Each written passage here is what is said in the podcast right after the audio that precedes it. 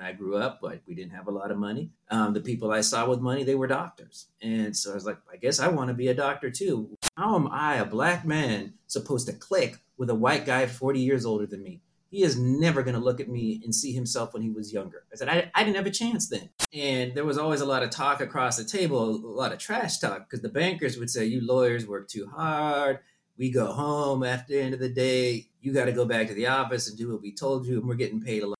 Thing about working on the West Coast when you're coming from New York is that you get on that plane at six, and it's only nine o'clock when you get to California, and you have the whole day to work. I thought this guy had lost his mind. If I could wave a magic wand, I would be a middle school teacher and a coach.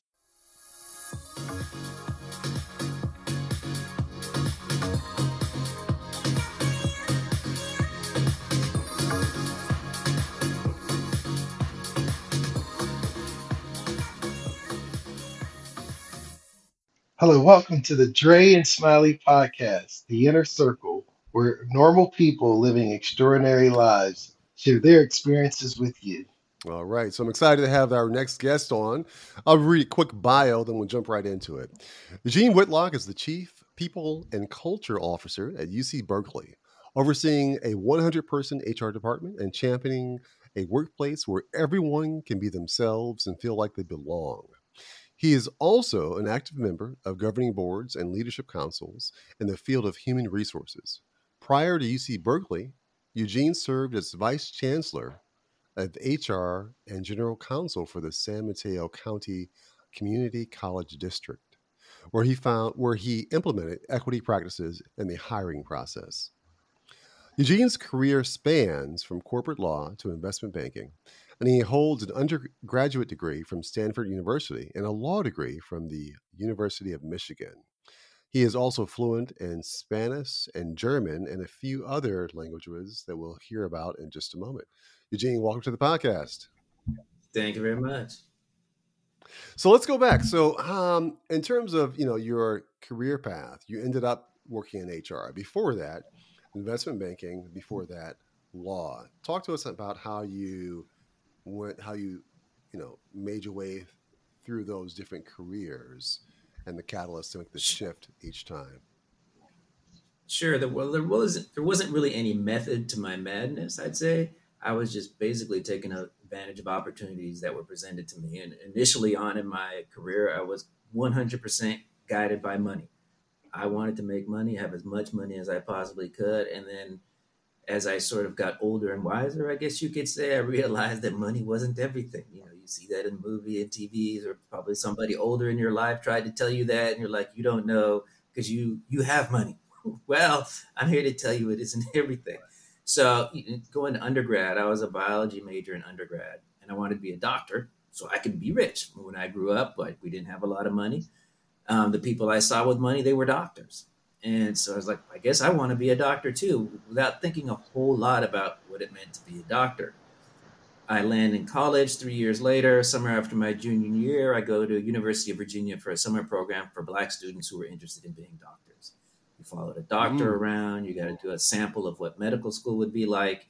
And it wasn't for me. it was more, I was studying biology and I didn't like it very much. Medical school looked very similar. And then they were like, it, and then after you graduate, you're an intern for this many years, a resident for a lot more years until you're finally like a full fledged doctor. It was like another seven years out. And I, I really can't do this.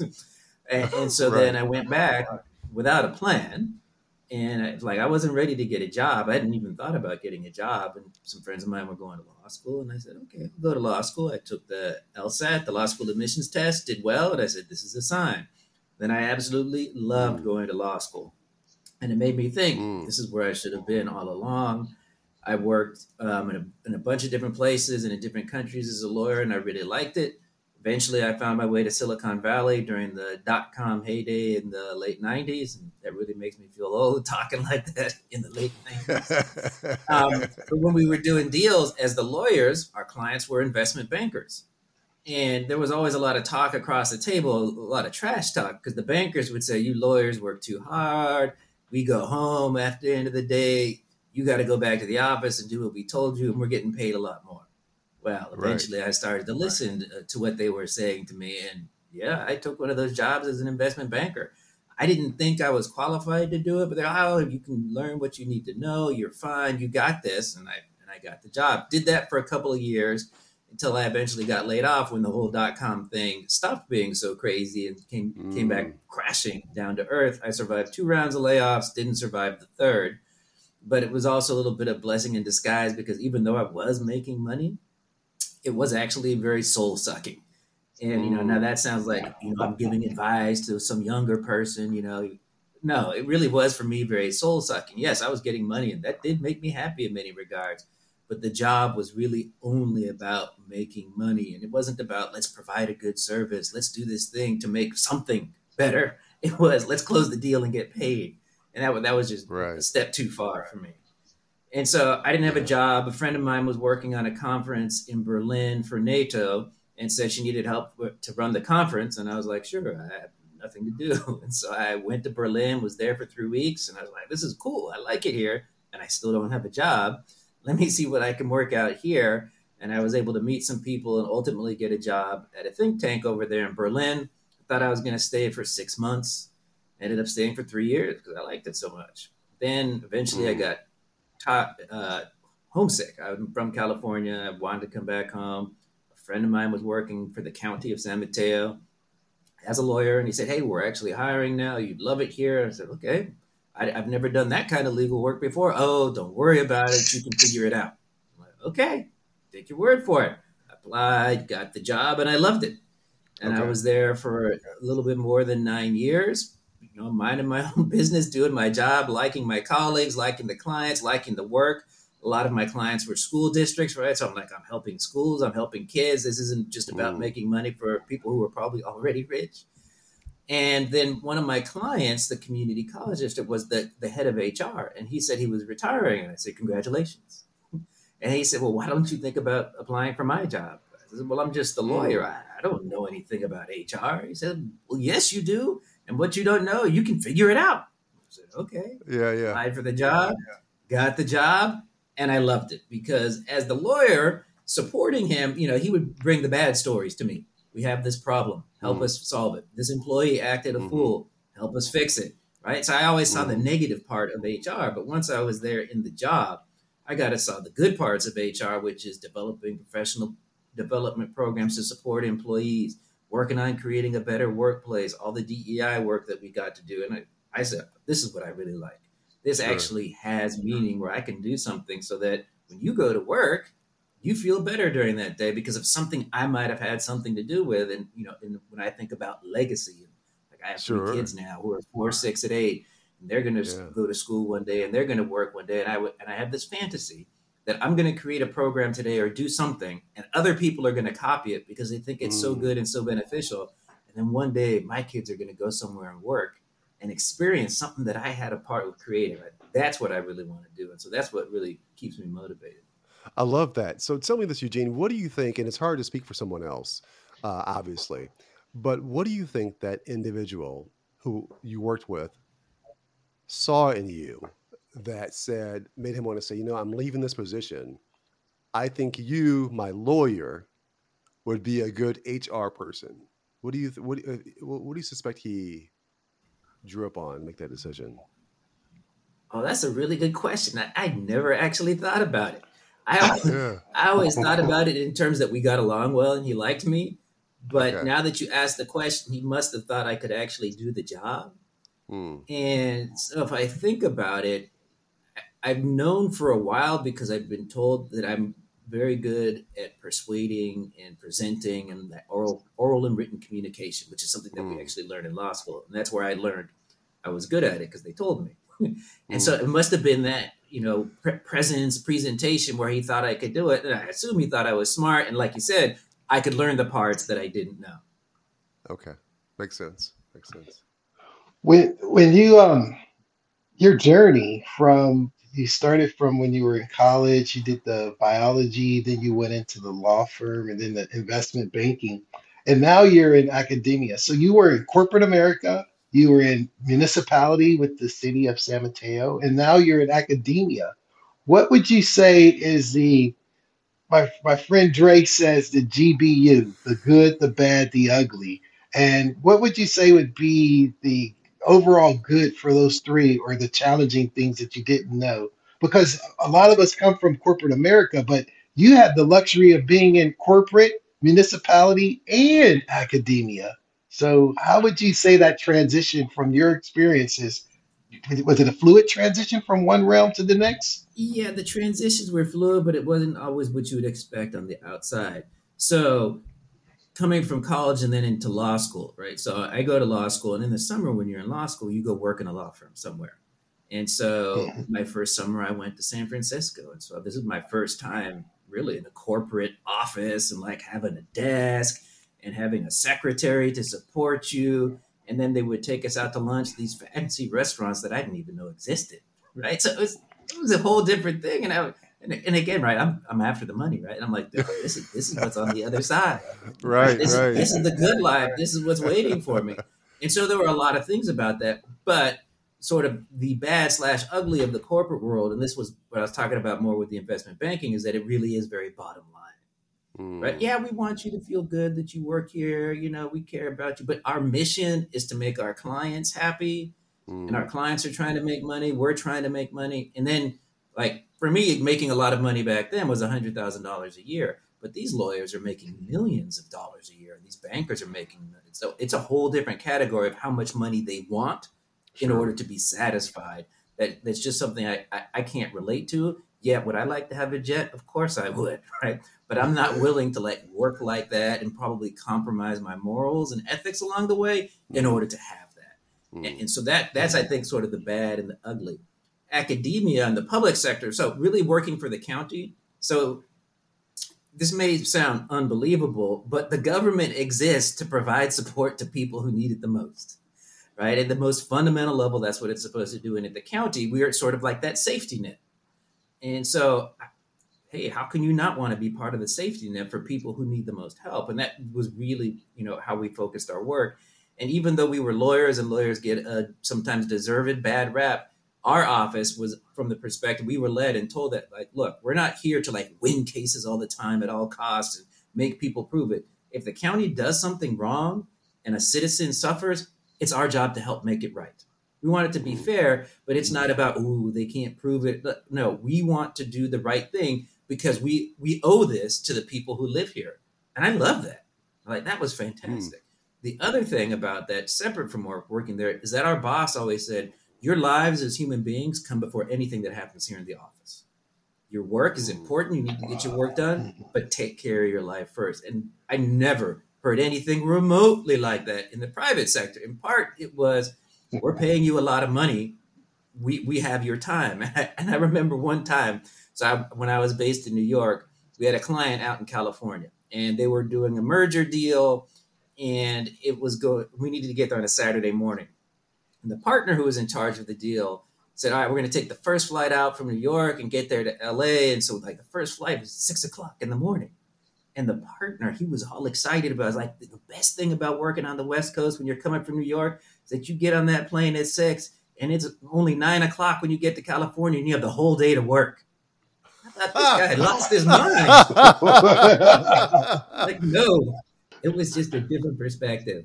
Transitioning from the county to academia, one of the things that may not be as visible on the outside. So when you go to a college, right, you're just a student, you're coming here and there. But when you work there, it's a different dynamic and it's a very hierarchical institution. Faculty are on the top, then the students, and then the staff. And so everything works like that. We, so as an HR person or people who work there, we spend a lot of time trying to convince our employees that we love you all the same, but we don't the faculty are at the top. The faculty are the ones who, you know, win the prizes, bring in the big research money. There's a reason why they're at the top, but it's very hierarchical, and so you you will encounter in a lot of academic institutions, particularly the big ones, where the faculty have a very are very entitled, and that they look down on staff, and that creates you know unfortunate dynamics for a lot of employees who work there. That you know there are a lot of efforts around civility in the workplace at higher ed mm-hmm. and just the fact that we have to have these special programs that around civility tell you that there's probably a lot of issues too. So that's one mm-hmm. that's the ugly, but the mission is fantastic. And where I work at Berkeley now, you know, we're the number one institution when it comes to lifting people from different economic classes, right? So lifting people up out of poverty and setting them on their path for financial success that not only will sustain them but also their families and the next generation. Right? That that's a big deal. Right? So it, it's a really really meaningful place to work and set set that apart from you know you have people winning Nobel prizes and doing all this you know world changing stuff. Hey, it, it's very easy to get comfortable with that kind of mission, particularly when you compare it to like an investment bank or a law firm. Like it just doesn't compare. You can't really beat a mission of where you're helping people improve their lives at the same time they're doing stuff to change the world. You know, it doesn't get much better than that. No, thank you for that. Because I was always curious about the different dynamics, and and you're you're the first person I know or that I've met that's been in all realms. So thanks for sharing that perspective. But I want to circle back to what Drake said in your intro. He mentioned that you speak several languages. You lived in Germany. You lived in, I think he said Venezuela. Can you talk about where you, as a young man, as a child, did you say, I just want to live around the world? Or how did that come about, living in different spots? And you, you mentioned that you, you were working in NATO, but a lot of or you you had a job to do a conference but a lot of times people may say well i don't know if i can go to another country i don't speak the language that's a big risk but were you in the eye of the storm and it didn't seem risky and you just that as part of your personality just i'm gonna just jump in and figure it out so I think I'm kind of wired a certain way. So I grew up in Southern California. There were people speaking Spanish, and I just thought to myself, I want to know what they're saying, so I want to learn Spanish. And so, middle school, high school, college, I took Spanish classes, and in college, I I spent uh, two quarters in Spain, and then in after law school, I went and worked in Venezuela. So that's what you heard. I went and worked in Venezuela for four months. But in law school, I lived in the Netherlands, and while I was in the Netherlands, I learned how to speak Dutch. When I joined my law firm in New York, they asked me to go to Tokyo, so I was in Tokyo for seven months, learned a little bit of Japanese while I was there. And then at that NATO conference in Berlin. I stayed and moved to Berlin and lived in Berlin for three years, learned how to speak German while I was there, and took a class, you know, studying Czech and learned how to speak French. So I just like the language thing because I think it's cool to understand what's going on. And I always feel really empowered when I'm walking someplace and somebody's speaking another language and I know exactly what they're saying. And so, you know, moving to different countries, I would never say it was really my plan. Like I, you know, there were kids in high school who did a study abroad for a semester or something like that and it never occurred to me that I should go do that. At the same time, we had kids coming from other countries to live in our house, from Japan, from the Netherlands, from Ecuador. And I don't know why I never said to my mom, hey, can I go do that too? Just never occurred to me. I, I yeah. cannot tell you why. But when I get when I got to college and then law school, and then after that, you know, I took advantage of every opportunity that came to me. And so I was never nervous about going to another place because I always figured I would be able to figure like I think I can learn the language and I'll figure it out. And part and and not knowing what was going on was also part of the fun and trying to figure out how to do it. And when I moved to Japan, I'll never forget because so I got a taxi from the airport. Right? I speak no Japanese at this point. I had taken like three hours of classes, but I'm not speaking Japanese. Right. And so flights from I was coming from New York, and flights get there at night. And I got there, and I, I was hungry. I'm like, how am I gonna get food, right? Because I don't speak.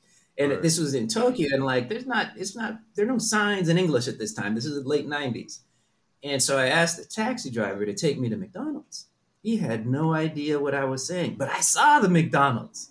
And I was like, McDonald's, McDonald's. And he, but in, in Japanese, it's McDonald's and that sounds very different from McDonald's. it does. That night, yeah. I did not eat because I like I, I I was helpless. Fortunately, you know, I went work. Work was the very next day, and I said I need help. Right, right? and so I was yeah. able to. Eventually, I was able to figure out and navigate my way around. But sure.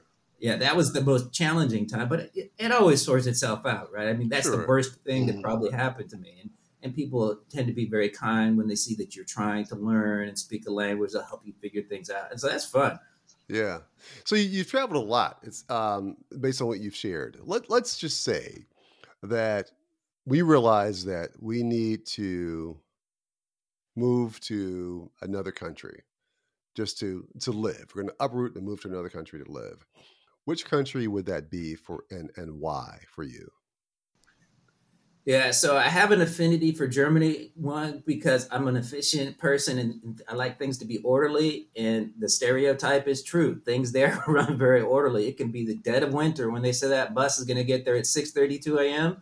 The bus comes at 6:32 a.m. So you can rely Okay. on the public services. It's very family oriented. Lots of parks. It's just easy to get get around there. But there's not a whole lot of black people in Germany. There are, Okay. but not a lot. So, Okay. like, I go back now in summer with my kids, and I take them to a soccer camp, and most of the coaches at the soccer camp in Berlin are black. More, there's more black coaches at the soccer camp in Berlin than there are where I live in the Bay Area, which is Okay. a whole nother problem. But Right. I think if I had Right. to choose and go to one place, it would probably be France, in part because like I like the food, I like the language. There's lots of black people who live there from the African diaspora because of their history of colonialism. So in the Mm. times that I've gone there, I felt very comfortable. Like I can look around and see people who are like me, and, Yeah. it, and it's just, you know, it, it feel, feels very nice. Yeah. So a lot of Americans will complain about French, and the French have this attitude and that attitude. But if you Mm. speak a little bit of the language, like I, I've, I've never been mistreated there because I was an American. Maybe they don't see me as like the typical American, which Right. is a good thing, right? Right. Yeah. Yeah. But yeah, but France, I mean, they have the beaches, they have the mountains, they have the wine country. You know, there's a lot to offer. Okay, that's fair. So let's talk about where you are today. So your role, your title is the Chief People and Culture Officer. Tell me more about that role and what it entails. Sure. So essentially, I'm in charge of the human resources function at UC Berkeley. And so, but we don't call it human resources anymore. We call it people and culture. Part of it is, you know, thinking about people as resources makes me uncomfortable. Oil is a resource, right? Water is a resource. A human being is not a resource in the same way. So I was like, what is it that we're really about? What is it that we're trying to do? We're trying to support people in the organization so that they feel good at work and do a, do a great job. And we're trying to create a, a good workplace culture. So there we go. People in culture, chief people in culture officer. When I got to Berkeley and I, you know, I did my listening tour, getting to know the campus and, you know, what does the campus need from the human resources function? It was clear that they did not look at human resources as a partner. They looked at it as a place where you, dreams go to die, where you ask for help, they tell you, no, we can't do that. And so I needed to sort of change how the campus perceived what it was that we did, but also how the people working in the function perceived what it was that we did. That no, mm. we are here to support the campus, to support this incredible mission that attracted all of us here and make things happen, find solutions. And so we are about the people and we're about the culture. And so that I think it's been been there three and a half years now, and so I think it's been working. There were people who told me, "Look, man, when you change the ni- the name, that was like trying to put lipstick on a pig. We were rolling our eyes at you. Here Right. comes the new guy Right, doesn't know." right, right. But some some of those people said it's it's real what you've done, and so I, I really appreciate that. And I also would say that for the team of people, there were a lot of people who were already thinking like that and just needed to be unleashed to go do Mm. that kind of work. Mm. And so so it's been like I have a fantastic team, so it's been great from that Yeah. perspective. So tell me this: It sounds like you, they, you've gotten buy-in um, for a number of different reasons. As it relates to the programs, the initiatives that you've launched since you've been there, what's the one or the two that get the greatest response that you you're most proud of? So I'll give you two. The first is that we created within the human resources function the Office for Diversity, Equity, Inclusion, and Belonging. So when I got there, I said, "So you know, what do we do for DEI here at you know in the HR?" And they're like, "Well, we don't have anything." I'm like, well, what do you need? Like, no, we don't have anything. I was like, "Well, we need to we need to have something." I'm like, this What year was UC this? Berkeley, one of the greatest. This was three and a half years ago. Oh wow! Oh yeah, yeah. This is not long ago. This is UC Berkeley, one of the greatest institutions. There was another part of campus that did equity and inclusion, and I'm like, well, what are we doing for staff? I'm like, oh, that person, that position has been vacant for a while.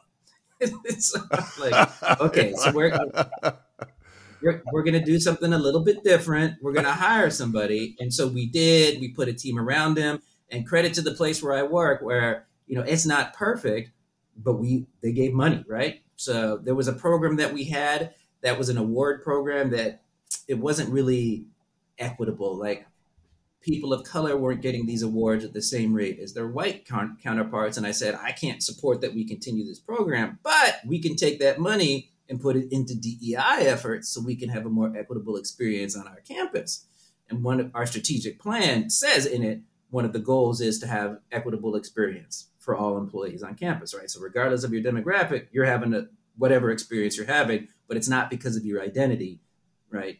And so we got a million, million dollars to fund this work, which is a lot of money wow. just in any wow. situation, but a lot of money. And so we got that money in 2020, right? When the pandemic is starting, we looked at it, did the analysis, and said, yeah, let's roll this money over, let's support this work. And so we've been able to do a lot of great programming, educating our campus community about the different kinds of people who work there. And so we have what we call the equity training series, where we learn about the different populations that are present on our campus. We have an inclusive leadership program. We do consult, like, so we have this very robust program around DEI. And so what I tell people is like all of the diversity and equity inclusion work that we do is ultimately so that people feel like they belong. So you show up, you see people who look like you. You have opportunities to the same extent as everybody else. You're invited into meetings if we're doing all that, all of if we're doing all of the D, E, and I, you will feel like you belong. And so that's my my ultimate goal for when I think about the, the workplace, what we're going to do. The other thing that we've done that I'm really proud of is we created this program for our what you might call middle managers an executive coaching program. So managers, you all have worked in organizations, the managers get blamed for everything. That's it's right. always their fault when things don't go right but how much support do the managers actually get so that they can do everything right? Mm-hmm. Typically, not a whole lot. They're you know they don't get a lot of direction, a lot of support, and so we created a program so that our managers can get individual executive coaches, get support, and so that program has been really well received, and the people who participate in it rave about it because they get some, they get a coach paying attention to them and their careers and their development. And it's not always manager tell us about your employees. It's manager tell me about you. what can we hmm. do for you to lift you up and support your wow. career? So I think that's that for me, that's kind of a game changer because it changes how we think about our managers and the expectations that our managers can have from us as an organization for how we're going to support their careers. I love that. It's almost grassroots, right? It's it's one thing to say, yeah. you know, hey guys, from the top down, here's what we're doing. But then when you go down to those managers and say, hey, you know, how can we support you? What are the challenges you're facing? What's your feedback on the programs that we're offering? How can these be tweaked? It allows you to create a much right. more meaningful set of content, training, education that's much more impactful. So uh, yeah, that's uh, that's great. Love hearing that. Smiley. So the, the question I have is more about the DEI, and it's a two-part question. DEI, it seemed like when George Floyd incident occurred, eh, everyone started talking about DEI because I, I don't even remember my company during from like 2000 to 2020. I don't even remember the position DEI. What what has been the experience? Did you always have a DEI position at your company or your your, your university? So it depends on the organization. So what so Berkeley, I mean, higher ed institutions are sort of more progressive and tend to be at the forefront of this. So they tended to have more of these positions. But even at Berkeley, it probably like there's a vice chancellor for equity inclusion. I think that position has only existed for maybe 12 years. So it's not like we've had it for decades. Um, when I got to the community college in 2014, they were starting to hire roles like that. But I got to give credit to the state of California because in the community colleges, they since the mid to, since 2005 or something like that, they already required for training of anybody on a hiring committee, you had to be trained on unconscious bias. And you had to be trained on the benefits of diversity. That was just the rule across all community colleges colleges in California. That wasn't the rule at the at the four years like the UCs or the Cal States. So there were some very forward-thinking people in the community colleges who made a huge difference. I learned that. I started honing my skills in the community colleges around DEI then when I got to Berkeley and I looked around and I said, hey, wait a minute. I expected this to be like even more advanced than the community colleges, and it wasn't. And so I was able to take a lot of that there. But I also, so when George Floyd got murdered, so I do some consulting on the side and I, I will come in and do training around hiring and DEI. I I started getting a lot of calls from a lot of different organizations saying, "Hey, you know, can you come and talk to us? Hey, can you help us?" Organizations that I never that didn't engineering organizations, sort you know, so everybody was paying attention to it. My fear is that they they paid attention to it. Nobody's yelling at them anymore. They feel like they did their job, and they sort of have retreated back to where they were before. But even if a few of them keep it going, it's got to be better than it was before. Sure. No, yeah. And the second part of the question is, you in, in your bio, you you graduated from Stanford, went to law school at Michigan, and now you're you're on the other side. Would you say on a scale of one to ten, your experiences from when you were undergrad and grad school, from a diversity, uh, consciousness, and inclusion, and and I love the way you said the word equity for all your experiences back then to now, are we at a scale of a five, or three, or two? I know we got a long way to go, but where would we be from your perspective? I think we've come a long way. And here, here's how I can describe it. I would say probably, so I graduated from college in 1992. And so when I went to college, and let's say a black person wasn't didn't do very well in high school or something like that, it was always about, well, what are that person's family circumstances? maybe that person isn't trying hard enough, right? It was always look at that individual and let's analyze them and figure out what the what that person's problem is, why they're not achieving more. Fast forward today to today, and it's not a, the conversation isn't about the problem with that person. It's focused more on the system. What are we as a system not doing to help these people be more successful? What how have we failed as a system, or how have I failed as an educator to adjust what it is that I'm doing so that all students are able to succeed. And so it's more now of the perspective of everybody can succeed. We as a, as a system need to figure out what we need to do to make that happen. It's not about the individual, you know, pulling themselves up by their bootstraps and all that nonsense, right? And so I grew up in a time where it, where that's how they talked to us. It was like, you know, are you trying hard enough? Are you doing this? Right? We didn't know mm-hmm. about systemic bias or anything like that. And so sometimes you would you, you would find yourself in a situation where you're blaming yourself or questioning yourself. Maybe I didn't do something right. Maybe that's why this happened to me. Uh, whereas now, yeah, that still exists. People will still talk like that, but we we know from research that that's not what's happening. And I remember I had an incident where when I was in law school, right? So as I went to law school and I got more educated, I became more aware of how these things work and I was interviewing at law firms, and the guy who came on campus was this older white guy, right? Interview was fine, whatever. I didn't get invited for like the follow up interview. And I don't want to sound egotistical or anything like that, but I interviewed with like 20 places, and everyone said, come to the follow up interview. So I, I got graduated with honors. I was on the law review at law school, right? So I'm one of the top students. And this one firm, they didn't invite me back. And I was like, well, that's strange. You know, I, I don't. It must be that, a mistake. Doesn't make any sense to me. Yeah, it must be a mistake, and for whatever reason, I couldn't let it go. and so I called up the firm, and I said, I want to speak to the person in charge of hiring so I can understand why I didn't get selected. That's fair. And they gave, you know, like, well, it was a very competitive. I said, no. I said, that can't be it because I know who you invited back from my class, and I'm a much better student than all of them. I said, so tell me something else well, you know, sometimes it comes down to the click between the interviewer and the candidate. I said, how is that even relevant? How am I, a black man, supposed to click with a white guy 40 years older than me? He is never going to look at me and see himself when he was younger. I said, I, I didn't have a chance then, if that's what you're going to be doing things. And so that was my sort of beginning to understand how these things are, are working. And so now when we talk about like the unconscious bias training and all of this sort of stuff, again, it's not about how I performed in the interview. We're also looking at the interviewer and how is that interviewer assessing talent or assessing potential. Mm-hmm. So whereas again, 30 years ago, that you know, we're not thinking about it like that. Now it's much more present in our minds, particularly making decisions about hiring, promotion, opportunities to do a special project. Sure, sure. So t- tell me this then. So Eugene, in your role, how do you ensure that you and your team are staying up to date on you know the the greatest and, and latest as it relates to the knowledge that needs to be shared throughout the, the, the school as a whole right Yeah, so I go to conferences, right? Like conferences are fun, but that's also where I learn a lot from what's what other people are doing.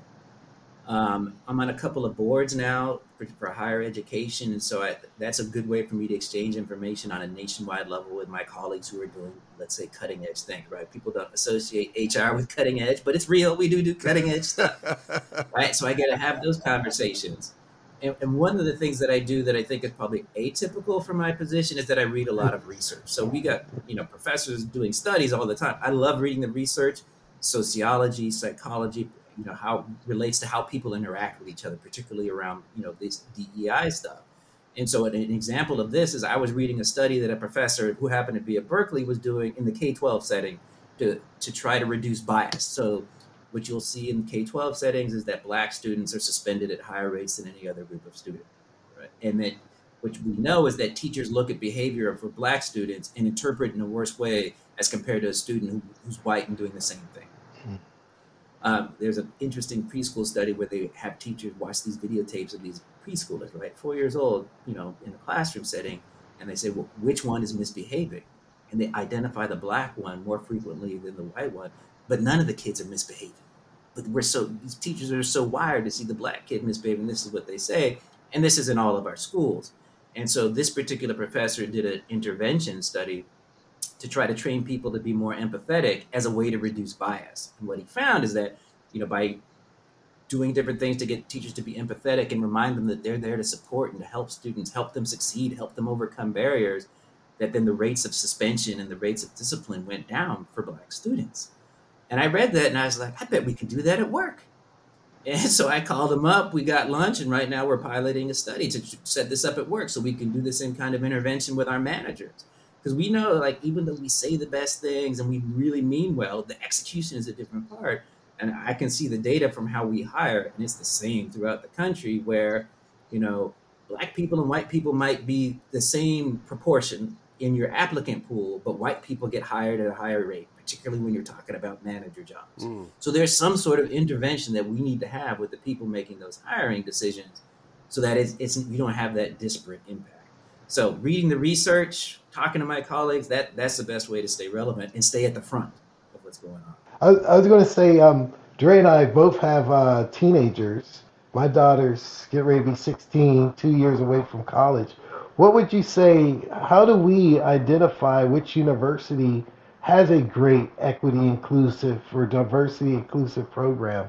Because I'm sure everyone's going to say that they have it, but is there any sort of like the three things we should look at to make sure that our, our, our kids are going into an institution where they're going to be accepted? Those are excellent questions, and I'm glad I don't have to worry about it for another eight years because my oldest is eight years old.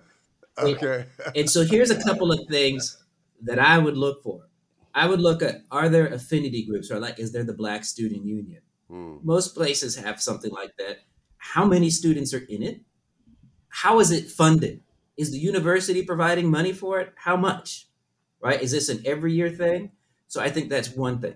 The other thing I would look at, right? Because you're trying to say, is my daughter, is my child going to feel comfortable there? Mm. Then I would, I, you know, so I would look at the demographics of the faculty, right? That's one thing, but also of the staff, right? Because your your students interact with staff as much as or more than they interact with a faculty member, right? The faculty member is up in the front of the classroom, and if you're in a big lecture, they're not going to know who you are, but you have your student advisors, right? Your counselor who's going to be your support person, right? So I would look at that.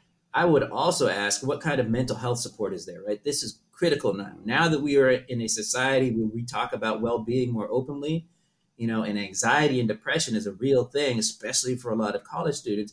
What kind of support does that school have for that? So at. Berkeley, for example, we actually have hired counselors who specialize in supporting Black students or supporting Asian students. Right? We've made that investment because we know that it makes a difference. So this, so you want to look at that. You know, what sort of mental health and well-being supports does that school actually have? And so I think if you're if you look at that sort of stuff, you'll be you'll get a good sense of it. And then your your kids probably have the opportunity once they're admitted to talk to students who are who have already been admitted. They should absolutely do that. Now there will be an established program where they pair them with some random student. But if you want to know about the black experience, maybe they ought to talk to a black student And if they don't set that up for you at the school, again, if they have a black student union, they probably have a website. I would email the president of the Black Student Union. Hey, I'm a prospective student. I want to know what the real deal is. Right? There's ways yeah. to get that information, but but you absolutely want to get that out ahead of time because a lot of these institutions, especially predominantly white institutions, they're they're not that friendly. They're not terrible, but they're not as friendly. You know, and Smiley, you said you went to Dartmouth. Like, man, I, I can't imagine what that was like. Like, there was no way I was going to Ivy League school, man. That's that's a whole a whole other podcast by itself. yeah. What's the end game, right? So what's what's the point where you realize I need to go ahead and just, you know, put a bow on this. I've done everything I can do. And then what is that next chapter going to be? So I'm getting close to that end game. So I may not look that old, but I feel old. so I want to retire in the next in the next five years. I want to be done. So in part because so I, have worked in California for a long time, and we actually have a wonderful pension system, right? So that's helped me. So I don't have to necessarily save for retirement in the same way that somebody who doesn't have a pension would and so that so that's part of informed the choices I've made to be in the public sector. And so I really want to spend more time with my kids. And you know, if I could wave a magic wand, I would be a middle school teacher and a coach.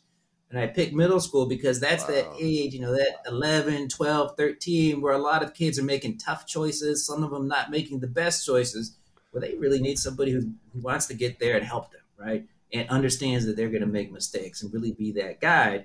And then for the coaching piece, like I, am a sports fanatic. I love okay. sports. My eight year old, I'm helping coach his little league team. I help coach soccer. Like I can't get enough of it. Fortunately, okay. my kids like sports for now, so like they, so we can do this together. Yeah. But it's something that I would love to be able to like. I like my job, right? Like, and I feel like I get to make a difference. But sure. I would much rather be working with kids every day. Okay, makes sense. So before we go uh, to the final four questions, one last question from me, um, and as relates to this general questions, what's one thing that people don't know about you that you wish they did? Hmm. That they don't know about me. That's a tough one because I'm pretty transparent. I'll have to come back to that one because maybe there's okay. a reason I don't want him to know. That's fair. We, we we had a guy on a podcaster, and he said he he pondered for a moment, and he said, "A lot of my friends don't realize that I nerd out on Star Trek." And he just he's the coolest dude, but he, he just didn't have that nerd tendency. But he's like all into Star Trek, all into space movies and he said no one knows that other than his wife, but he's just like, yeah, I just love that type of stuff. So anyway, yeah, it's there for everyone. Well, cool. Well, with the final four, we ask all our podcast guests this, and it's really just uh, to get your perspective. So imagine you're at a dinner table. There's four table, four chairs at the table. You're in one of them. Who's sitting at the other three chairs? Okay, so one of them would be my first ancestor who left Africa because I just want to know, man. Just want to know. Uh, cause, we don't, right? We have no idea, and I really want to know. So, because that clearly I've thought about that one before. so I think I'd have to go with Jackie Robinson. You know, breaking the color barrier. Like uh, baseball was my game. Broke the color barrier. I've seen the movies, but again, it's like, what was it really like, man? Like, it, I just can't even begin to imagine, right? and then like assuming people are telling the truth, like I would have Barack Obama in there again. Tell me what it was like, man, being a black president. What's it like in the White House, and do we have aliens? Oh, so, so I didn't see that coming, but okay. so, so maybe people do not know. So maybe I should. Maybe I'm going to undo everything I said. But I'll say two things that people don't know. okay, I'm okay. jumping backwards here. Oh, yeah, yeah, yeah, go ahead. I do believe in aliens. I believe in aliens. I have not seen one or been contacted by one. Like I'm not that out there, but yeah. I just think that the universe is so huge. There has to be something out there. And then the other thing is, is I do question whether or not we went to the moon. And let me tell you why. Ah. Before you say this fool is crazy, this fool is crazy, we got to delete the podcast. Okay. I have a good reason why. Okay, tell me and why. It's not some conspiracy. It's not All a right. conspiracy theory. So I, Yeah. I, I lived in Miami for a year. I went up to go see the space shuttle launch, and then I went to the museum at Cape Canaveral where they have Yeah. like the moon lander. And so until I went to that museum, I was convinced we landed on the moon. But when I Yeah. went and looked at the moon lander, I was like, "There's no way in hell this thing made it out into space." and so, I mean, I don't really, I don't really think that we faked it. But I, Right. if you go to this museum and you look at it, you'll be it like, raises "No questions. way in hell that thing." Yeah, I was just like, this does not look like it could stand the rigor, withstand the rigors of space. It looks like somebody put it together in their backyard. Like, no, there's just no Well, way this thing. I, I'll tell you two things. Two, two, two things real quick. One is, um, I believe weed is legal in California now. Am I right? got nothing to do with but, but, more, but more seriously, but more seriously, more seriously, you and Smiley could be uh, distant cousins because he has his. Go ahead, Smiley. Tell your your theories on Yeah, conspiracies. I, I have a whole I have a whole conspiracy theorist. A lot of things, just like you expressed.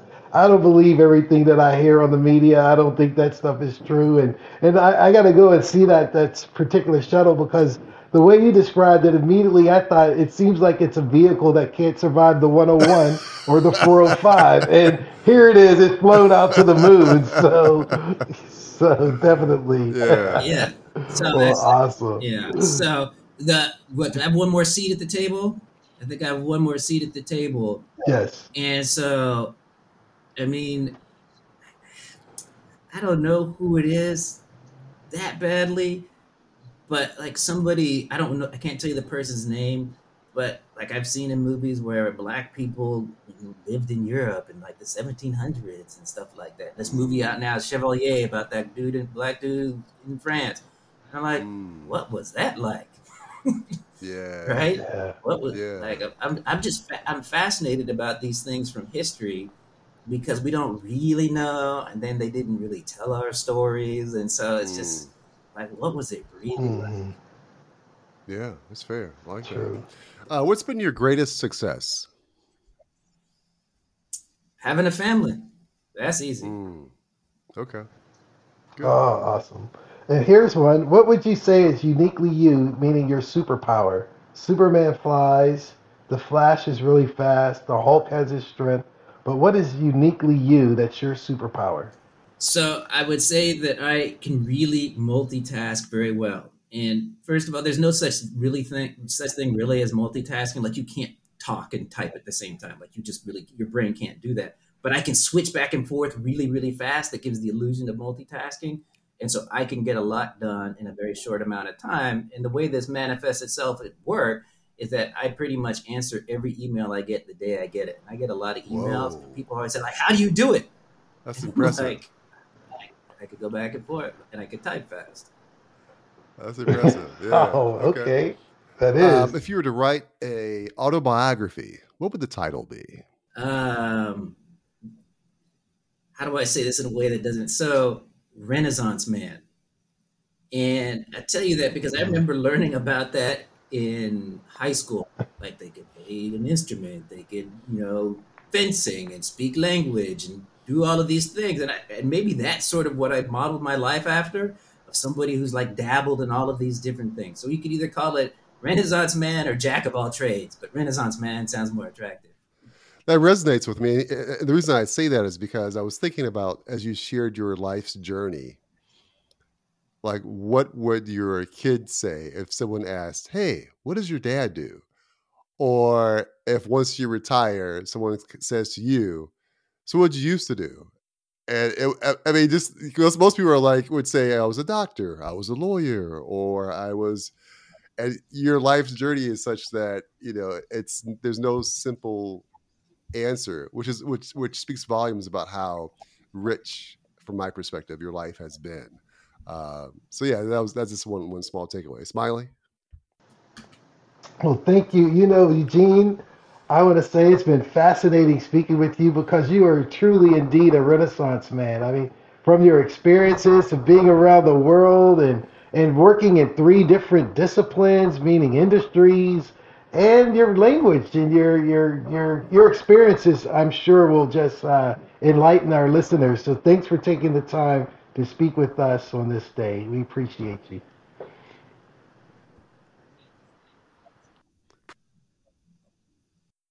You know, um, it's not often that we get a chance, and this is one of the reasons why we do the podcast. We get a chance to speak to people that have such a unique life's journey.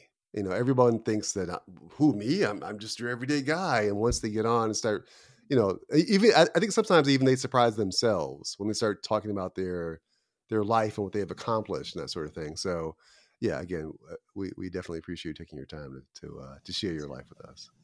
Well, thank you for having me, and have a great afternoon.